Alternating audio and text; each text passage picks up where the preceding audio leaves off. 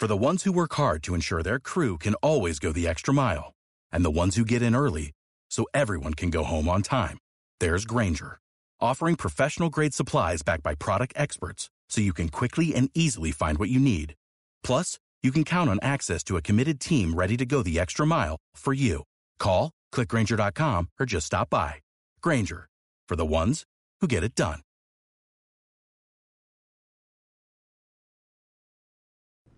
Value Investing FM, episodio 29.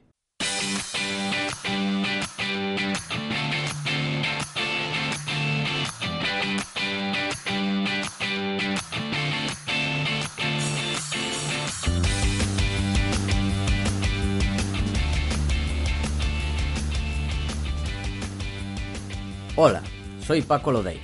Bienvenido a Value Investing FM, el podcast semanal en el que te ayudaremos a sacarle partido a ese dinero que tanto cuesta ganar y ahorrar.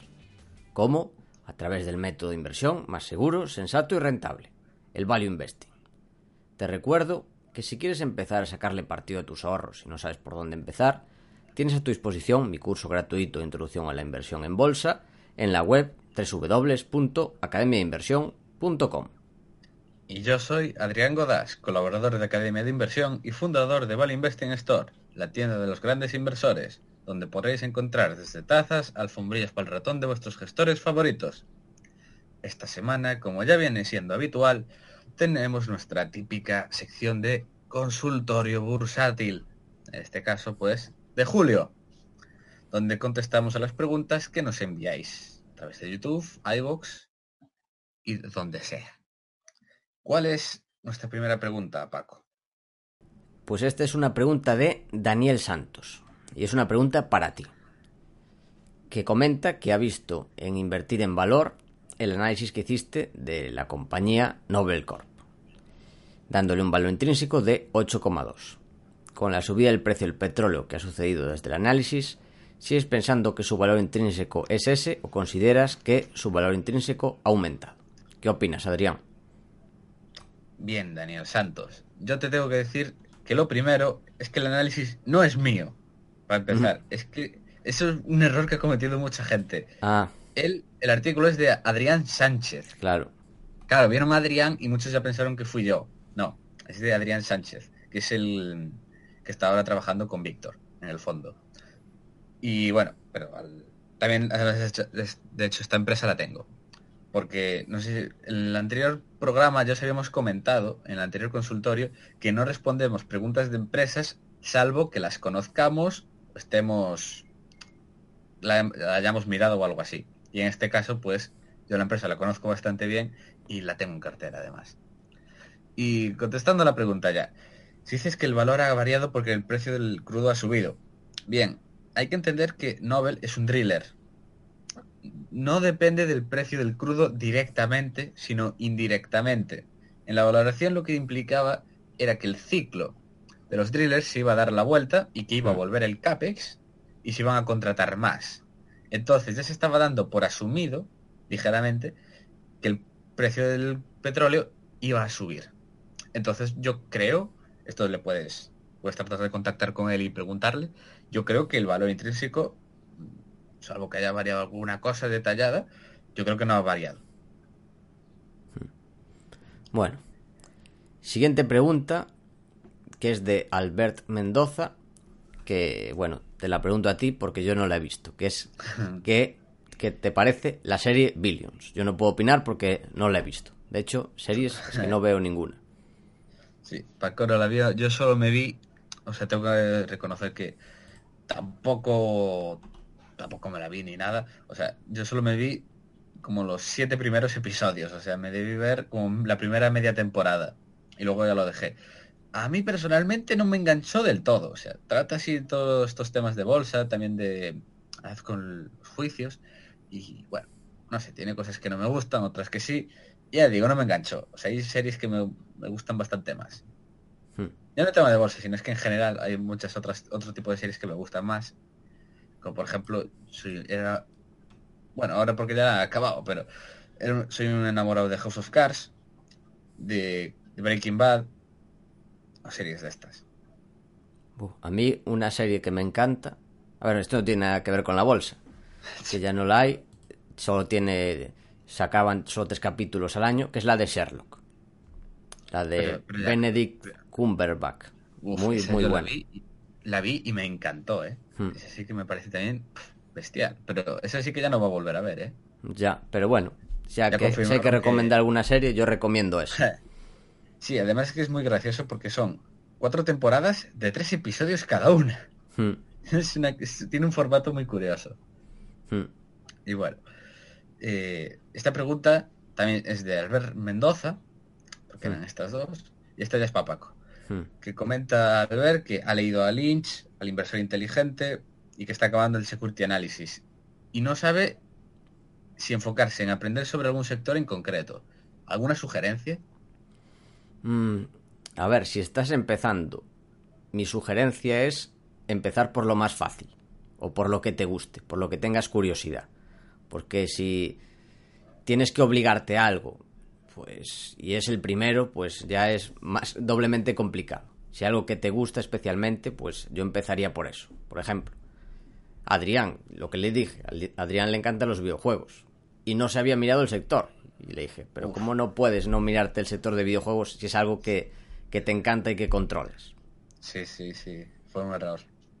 Y lo hizo y, joder, con, Eh, descubrió una joya y no le va nada mal, ¿no? Con Paradox. Co- correcto, descubrí de Joya Paradox, por eso por mi friquismo, porque es una tesis, además la empresa, si tú no sabes de videojuegos, tú no tienes ni puta idea si va a ir bien o mal, porque no sabes si los juegos son buenos o malos. Hmm. Y gracias a mi friquismo, la empresa creo que lleva un más 150% en un año. Hmm. Y eso gracias a que sabe de videojuegos. O sea, no, yo no te recomendaría mirar uranio, el sector del uranio, para empezar. O algún sector así que, que sea complicado. ¿Tú qué opinas, Adrián? Pues lo mismo, hay que buscar para empezar cosas del entorno, los que uno esté más relacionado. Igual tienes ventaja, Adrián tiene ventaja sobre el resto de analistas en el sector de videojuegos, que posiblemente si es un analista, pues igual no tienes tiempo para jugar, no lo sé, o no estás tan metido en el mundillo. Ahí tú tienes un hedge, como se suele decir, un edge, El Edge, sí. Una ventaja, un conocimiento. sí, una ventaja sobre los demás. Pues yo me centraría en eso, en algo que te guste y que puedas tener una ventaja sobre el, el resto de, de personas. Bueno, siguiente pregunta de Alfonso, Alfonso XIII, un ilustre, que es pregunta opiniones sobre la Escuela Austríaca de Economía. Adrián, ¿te animas a comentar Me algo? Me animo. Esta es una pregunta que además nos habéis preguntado varios, entonces la hemos agrupado solo en esta, ¿de acuerdo? Hmm. Pero hubo alguna otra. Eh, opinión sobre la escuela austríaca. Eh, yo, personalmente, yo me considero austríaco en la economía, ¿vale? Eso para empezar. Eh, y además me metí, como casi todos, hemos acabado debido a que tanto Paramés como Guzmán, como varios otros grandes gestores españoles, también lo son. y eso es así, o sea, muchos hemos acabado aquí por ellos.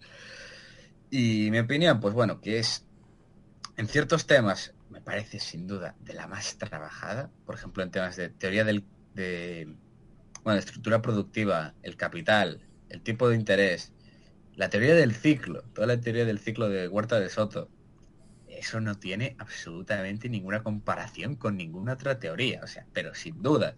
O mirad que yo he leído de todo y creedme, en teoría de ciclo y estos temas, está a pasos por delante, pero, pero muchísimo, muchísimo. Que esto fue una cosa que le escuché a Javier Ruiz, de hecho, hace poco, que comentaba justo esto mismo, que en teoría del ciclo no hay ninguna otra teoría comparable actualmente. Y pero luego en la práctica, pues a ver, hay mucho, en mi opinión, mucho sectarismo. Sinceramente, parece que hay gente muy sectaria que es estas ideas y el resto son gilipollas. Y a ver, tampoco es así, o sea, vamos a ver, hay otros economistas muy buenos de otras vertientes. Hmm. No sé, Paco, si tú quieres añadir algo. A ver, yo quiero añadir que en, que en teoría del ciclo, o sea, si- siendo buena, yo no diría lo que dices tú, que está a distancia de cualquier otra teoría. Yo, la teoría del ciclo del capital, también me parece, pues en algunos casos, incluso más válida que en un sector fijarte si está entrando o saliendo capital. Que el, pero ciclo económico fijándote. Es que yo me estoy refiriendo a las teorías más académicas y teóricas, no sé a, a que, ¿sabes? En plan, comparando con otras, por ejemplo, las mierdas que he tenido que yo dar en clase este año en teoría de ciclos, que eso daba... Claro, a ver, yo me estoy refiriendo en general a la hora de, de invertir, claro. Bueno, no, vale, a- claro, en no académicamente, me estoy refiriendo. Vale, Me refiero vale. a saber en qué punto estamos de un ciclo que puede ser sectorial. Es, obviamente la teoría del ciclo habla del ciclo económico general, digo la, la de Huerta. Sí, sí. Estoy... mm, o sea, estamos hablando de dos cosas diferentes, pero Vale, vale. digo que es un error centrarse únicamente en eso. Que puede, sí que tiene sentido a nivel global, pero también hay que centrarse, lo digo al- desde un punto de vista inversor, ojo, no desde un punto de vista general económico. Y en general solo añadir que lo que me encanta es la parte cualitativa. La parte cualitativa que es la parte que hay. No hay parte cuantitativa, no hay números, no hay... Hmm. Hay racionalidad. Y es, es lo que emana la, la teoría austríaca de, de economía. O sea, la teoría austríaca, la escuela austríaca de economía. Pensar, y es lo complicado. La gente lo que quiere es no pensar, que le den una fórmula y decir, ah, eh, Sí. x elevado al logaritmo neperiano tal, pim. Pero lo que te dice es que tienes que pensar. Y eso, que te digan eso, es y por casi- eso también y por eso también está súper marginada actualmente en la, en la universidad porque básicamente no usa casi matemáticas. Hmm. por eso está súper marginada. Y a mí es todo lo contrario es que a mí es por eso que me gusta bastante. Que no se ven- no vienen con formulitas mágicas y tratar de matemizar todo. Claro, está en el profesor que le costó sacar la fórmula y aprenderla pues años y dice, no, pues lo que has hecho pues no tiene mucho sentido. Entonces, no vale para nada entonces claro, por eso está ninguneada esta teoría. Esta teoría, perdón, esta escuela de economía. Pero tiene todo el sentido del mundo. O sea, la que no tiene sentido son las... la- son las demás son las demás, que pueden aportar algo, pero están a años luz de, de la escuela austríaca. Sin duda. Y continuando con una pregunta súper importante, muy cortita, que es Manu SF, que nos pregunta por el nombre del inversor y del fondo Biotech, que decimos, que, comentamos hace un par de programas, este Mm. inversor que estaba haciendo un 30% anual con farmas, y claro, no dijimos el nombre, Mm. y mucha gente nos ha preguntado, ¿cuál era ese señor? Sí, el inversor es Joe Edelman. Y el nombre del fondo, espera que lo estoy buscando.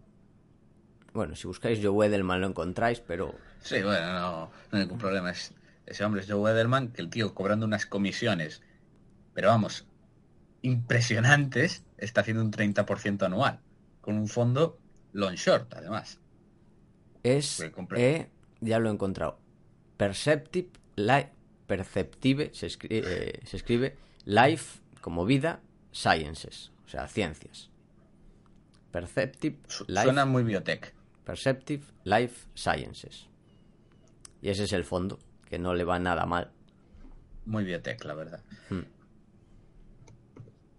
Vale. Mm, una pregunta para ti, Adrián, de Diego Lozano. ¿Dónde te descargas los papers de Credit Suisse y demás bancos? Pues bien, los de Credit Suisse entiendo que te refieres, por ejemplo, a los de Mabousin, que comentaba, que a mí me gustaban mucho, que están reunidos todos en una web em, quizá que muchos conocen, que es Value Walk.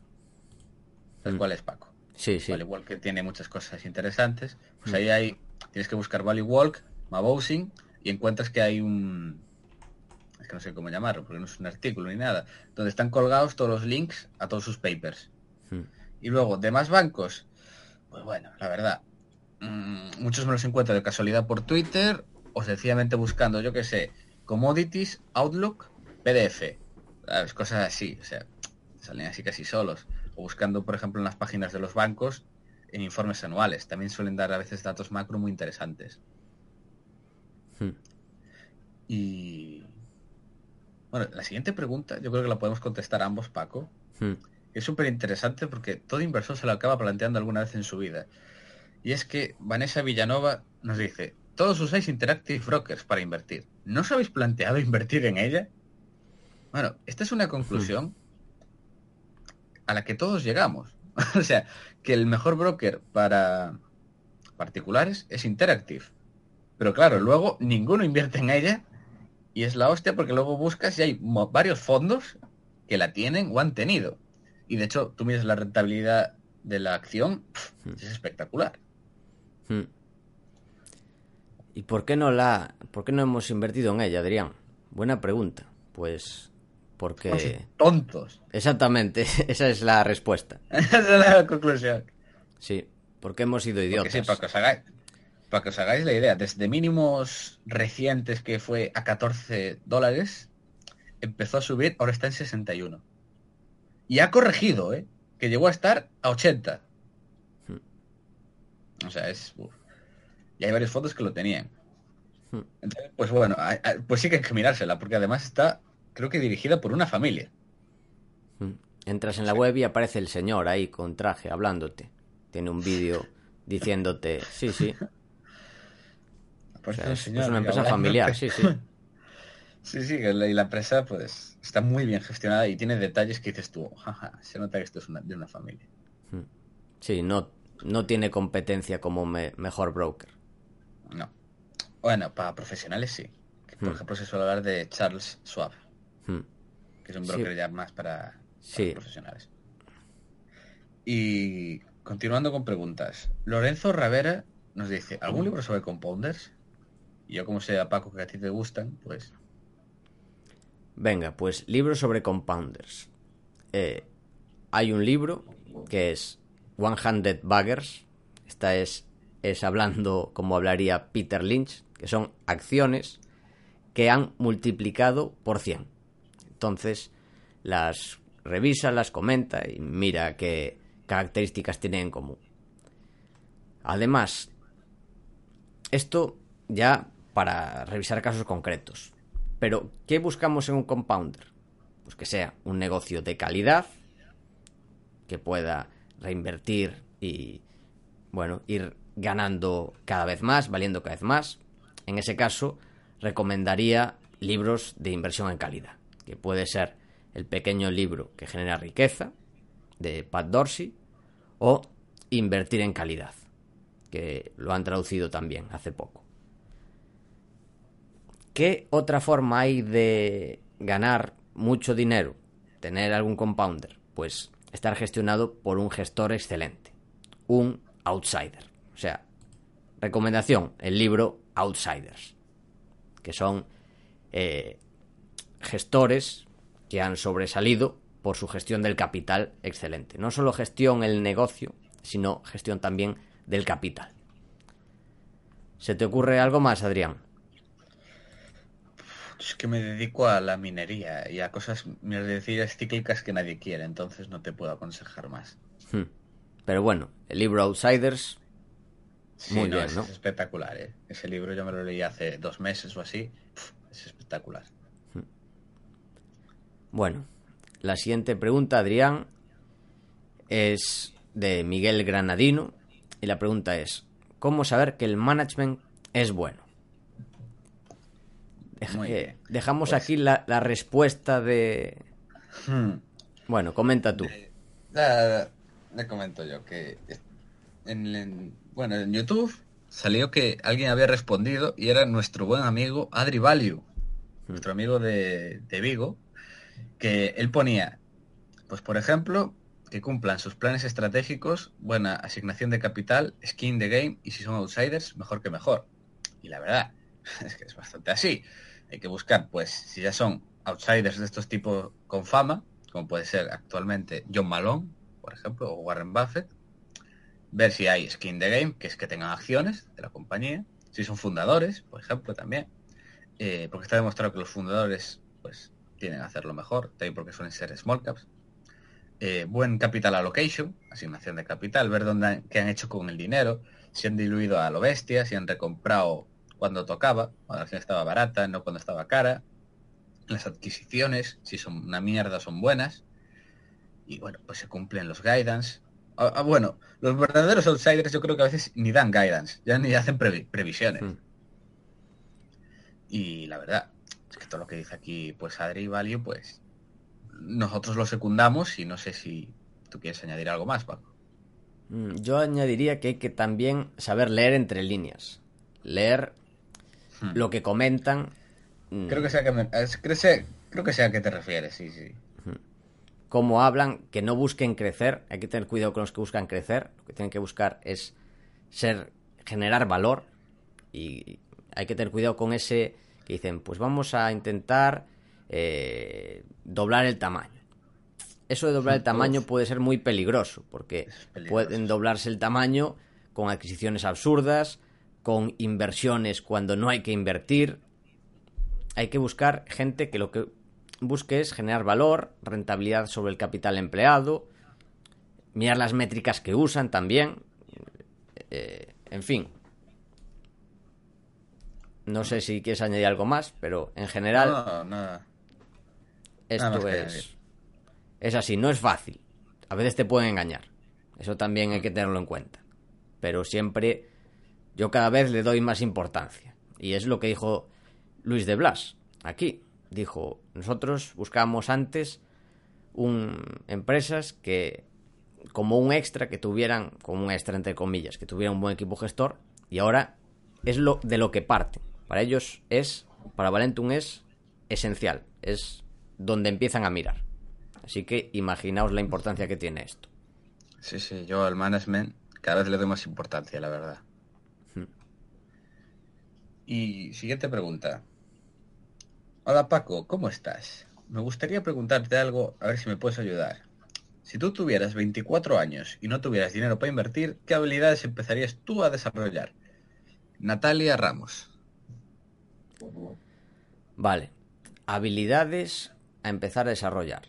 Yo, por un lado, hábito de lectura, como hábito, estar acostumbrado a leer mucho y también intentar aprender a pensar. Eso es ya para tener un, digamos, una estructura fuerte, tu personal, que te hará triunfar en casi cualquier cosa que hagas. Y luego, pues si no tienes dinero para invertir, Depende cómo quieras enfocar tu vida, claro. Con 24 años, pues puedes enfocarla, por ejemplo, al, a desarrollar tu carrera. En ese caso, los soft skills que necesitarás son diferentes. Y, o a emprender. En cualquiera de los dos casos es importante el marketing. Aprender marketing. Aprender a vender, ya sea si eres emprendedor o emprendedora en tu caso, o a venderte a ti misma si quieres trabajar para terceros. Y yo creo que esas tres mm, son básicos. Tú, Adrián, ¿qué opinas? Tú eres el experto, Paco, y el que lleva más años en, el universo, entonces tú sabrás más. Claro, tú aún no tienes 24. Si tuvieras 24, Adrián... es que no tengo ni 24. Claro, tú dirías, con 24 yo sería un viejo. Claro. que andaré cerca. Y bueno, si no tuviera 24 y no tuviera dinero para invertir, lo que intentaría es ganar dinero cuanto antes y empezar a invertir cuanto antes. 24. qué, qué, genialidad, qué reflexión, qué, sabiduría. A ver, pero es, importante empezar cuanto antes a invertir. Eso es. clave en el interés compuesto. Es lo que dice Charlie Munger, llegar cuanto antes a los 100.000 dólares. A los primeros 100.000, sí, sí. Que a partir de ahí ya es más fácil. Hmm. Ya te puedes relajar un poco, pero hasta que llegues a eso, pues ponerte las pilas. Bueno, siguiente pregunta, que es de Gonzalo, que tiene una sugerencia de un programa con mm, superinversores actuales, de los que aquí no se habla mucho, como puede ser Pabrai, Zanley, Barry Diller o John Malone no conocidos, o sea, muy conocidos en Estados Unidos, pero no tanto por aquí. ¿Qué opinas, Adrián? Pues que estoy de acuerdo, podríamos hacer un programa relacionado con este tema. Porque aquí en España, pues bueno, se suele hablar obviamente de los españoles y alguno pues muy muy famoso de Estados Unidos o de por ahí. Pero por ejemplo a mí me encanta Pabray o John Malone, a mí me parecen verdaderos genios y muy poca. A Pabray sí, pero por ejemplo a John Malone hay poca gente que lo conozca. O por ejemplo un genio como Bruce Flat, el genio del real estate. Claro, o sea, es que vamos, que tú pones la gráfica de las empresas y ya sabes que son la hostia, pero la gente no las conoce aquí. Entonces, pues yo lo veo bien, es un programa de este estilo.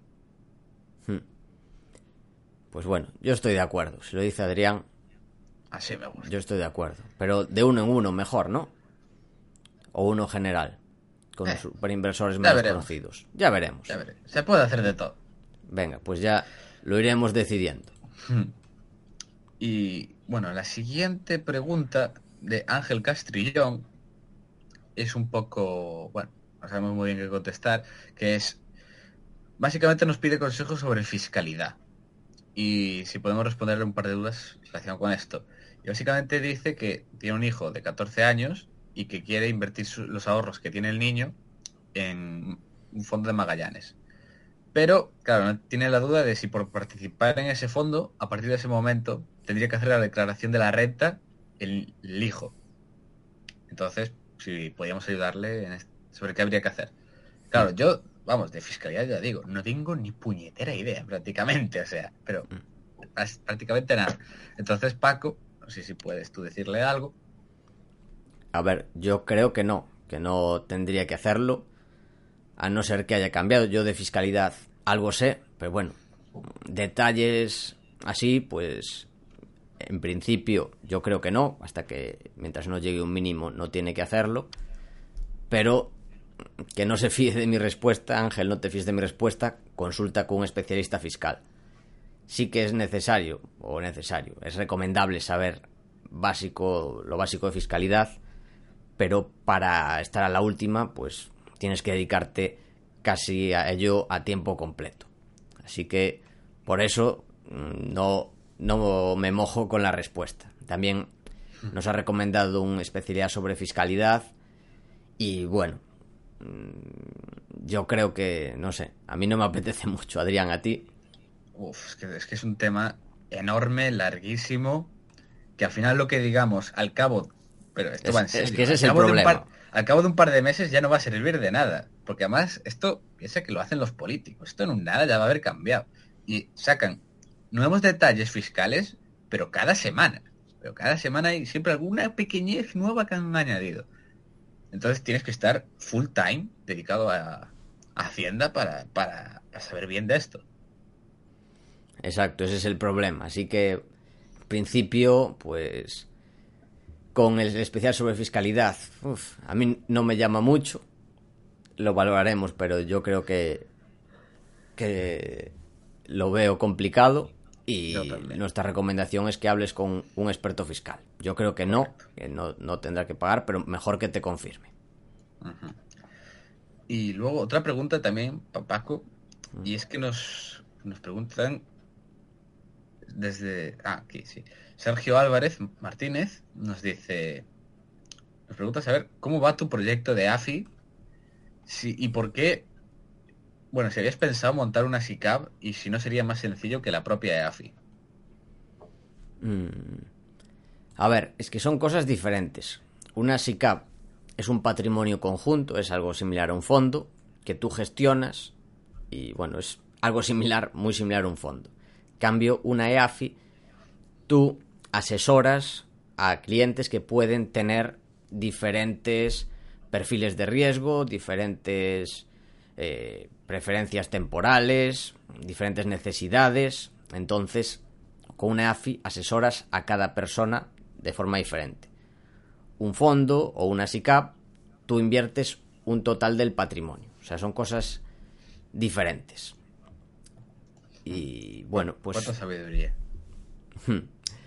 Y bueno, son, son cosas diferentes que, bueno, podría llegar a, a plantearme. Pero en principio mi idea inicial era una EAFI que es asesorar a clientes concretos según sus propias necesidades. Y bueno, también pregunta, una segunda parte de la pregunta. Sí, que nos pregunta que, qué puede hacer un inversor particular cuando familiares y amigos le piden que gestione algo de su dinero siendo cantidades relativamente pequeñas. ¿Cuál sería la mejor forma de hacerlo? Mm, bueno, a ver, si no cobras, pues tú puedes recomendar que lo que quieras a tus familiares y amigos y luego que ellos hagan lo que quieran. Lo que no puedes hacer es cobrar. Para eso necesitas pues ser un EAFI, licencia de AFI, de fondo o lo que sea. Porque si no, te puedes meter en, en problemas bastante gordos. Así que... Porque obviamente estás contribuyendo a la cultura financiera y eso en España está mal. Hmm, exactamente. No vaya a ser. Sí, no, no vaya a ser que hagas algo bueno por la sociedad. Hmm. Así que la mejor forma de hacerlo, pues... Mm, no sé si hay alguna otra forma, igual creando un, una sociedad, de, una, una comunidad de bienes, pero legalmente no sé cómo estaría... Mm, no sé, es complicado. Porque en teoría tendrías que, para gestionar capital, tienes que ser una empresa de servicios de inversión. Así que estaría así un poco en el limbo legal. Es complicado. O sea, de hecho, está, las leyes están pensadas para que sea complicado y que no haya competencia a, a, los bancos. Así que. Claro, es que lo decimos de coña, pero, pero es que es así. O sea, las leyes estas financieras están hechas para putear y para mantener el dominio de los bancos. O sea, no es para otra cosa. Está hecho así ya. Y bueno, para terminar, Paco nos pregunta. El pro... ah, ah, pensé que se llamaba Paco, pero pone Pablo, vale. Eh, Pablo nos pregunta sobre, bueno, básicamente algún buen libro que se centre en interpretación de balance, cuenta de resultados y valoración de empresas para llegar a precios objetivos. Mm, bueno, vale. Ha leído mucho, pone que ha leído ya sobre Graham, Lynch, Paramés, Pat Dorsey, pero el problema es la parte de, digamos, más contable. Pues yo empecé con Damodaran, con Investment Valuation de, Damodaran, y bueno, está bastante bien para interpretar todas estas eh, cuentas de las cuentas anuales. No sé qué recomiendas, Adrián, pero bueno, a ver, esto es para empezar. Luego ya vas aprendiendo y tienes que buscar libros más avanzados. También claro. tengo que decirlo. Y es aprendes que... más viendo, viendo tú balances, sí. cuentas de resultados y flujos de caja que en libros. Pero bueno, yo digo sí, para sí. tener unas partes básicas. Sí, sí, sin duda. Yo por recomendar, claro, yo no sé hasta qué punto son, bueno, claro, son básicos. Yo creo que es un nivel algo más avanzado, pero yo de valoración así más dura, yo recomendaría, por ejemplo, Valuation, que es de McKinsey, la mayor consultora del mundo, que es un tocho bastante considerable, que está muy bien, a mí me gustó. Tiene un capítulo que en especial le tengo bastante cariño. Me gusta, por ejemplo, cómo demuestran en el capítulo de M&A que es muy difícil generar valor con eso, en contra de lo que muchas, muchas, muchas veces se piensa. Y otro que también me gusta, por ejemplo, es Pablo Fernández, el, el español, el, creo que era en la Escuela de Negocios de Navarra, creo. Hmm, en el IES, creo, sí. El IES, uno de estos. También es muy bueno. Tiene algunos tiene además bastantes cosas en internet gratis que puedes ver. Hmm. Y está muy interesante, la verdad. Pero ya digo, ese sí que ya es. es cosa. Es, es, durillo, no es, no es para principiantes. Hmm. El problema de, de, Pablo y de Damodaran es que sí. son muy académicos. También tienes que saber. Sí, sí, sí. Sí, sí, muy, muy, muy académicos.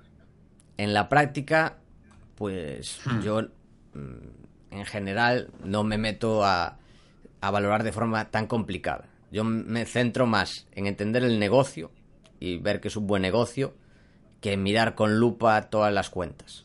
Y luego crear y tener una valoración de esto vale eh, 51,47. No, sí. Tú tienes que buscar, bueno, por lo menos es mi forma de invertir, buscar buenos negocios, asegurarme que el negocio es bueno y luego pagar mm. un precio adecuado por él. Sí, no obsesionarse bueno, con la valoración. O sea, sí, sí y de... no. O sea, no obsesionarse, me refiero con decimales y, y cosas Es así. que lo de, lo de Damodaran es extremo. O sea, de verdad, buscad algún modelo suyo porque es que os tira para atrás lo complicados y enormes que son, cómo mide cada cosa. Una, es que es espectacular. Hmm. Pero están muy bien para, para invertir y para entender, pero en la práctica, bueno, cada uno Claro. hace lo que quiere, pero yo comento lo que hago yo. Exacto. Y, Y an- bueno. antes de terminar, quiero Sí. mandarle un abrazo a Alex Fúnez, ya que dejó este comentario que dice que yo también hago lo del agua fría para terminar la ducha. No estás solo, Paco. Muy bien, Alex. Y que le encantó la entrevista con Luis. Que esto es algo que queríamos comentar. Que os ha encantado la, la entrevista a Luis de Blas. Os ha encantado. Lleva ya como el doble de lo normal de un podcast. No sé, Paco, si tú me lo puedes confirmar. ¿Ya es el podcast más visto de todos? ¿O hay alguno que... No, hay algunos que... Pero a ver, Alguno que lleva, todavía no. lleva una semana. Pero claro, llevo solo una semana, el resto lleva Claro. más. Entonces, Sí. va camino. Va camino de ser de los más escuchados. Hmm. Y vemos que os ha gustado mucho. Estamos trabajando en nuevos podcasts, eh, entrevistas, con, trayendo a gente. Ya, ya lo iréis sabiendo. Algo más, Adrián. No, Cintuad. Acentuad. Bueno, nos ha quedado un programa algo más corto. Bien, estamos, nos estamos centrando. Hemos vuelto a lo que pensábamos hacer al principio Sí, en, no- y en- se nos fue. Sí, sí. Bueno, pues ¿Te acuerdas, Paco, de esos tiempos? Donde queríamos hacer un podcast de media hora. bueno. Al final hay que relajarse, no hay que... Si, si dura más y, y lo pasamos bien, hay que pasarlo bien. Esto es un podcast para escucharlo y pasarlo bien. Ahí está. Y Bueno. Nada que añadir. Nada que añadir.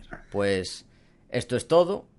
Esperamos que te haya gustado el programa y queremos darte las gracias por estar ahí y también te agradeceríamos mucho, pues lo de siempre, que nos dieras las 5 estrellas en iTunes, tu me gusta en iBox, tu like en YouTube, ya que ayudarás a que este programa, este podcast, siga existiendo y siga creciendo. Recordad que podéis comprar productos de los grandes inversores en Val Investing Store. Desde aquí, Paco y yo nos despedimos. Que el valor te acompañe.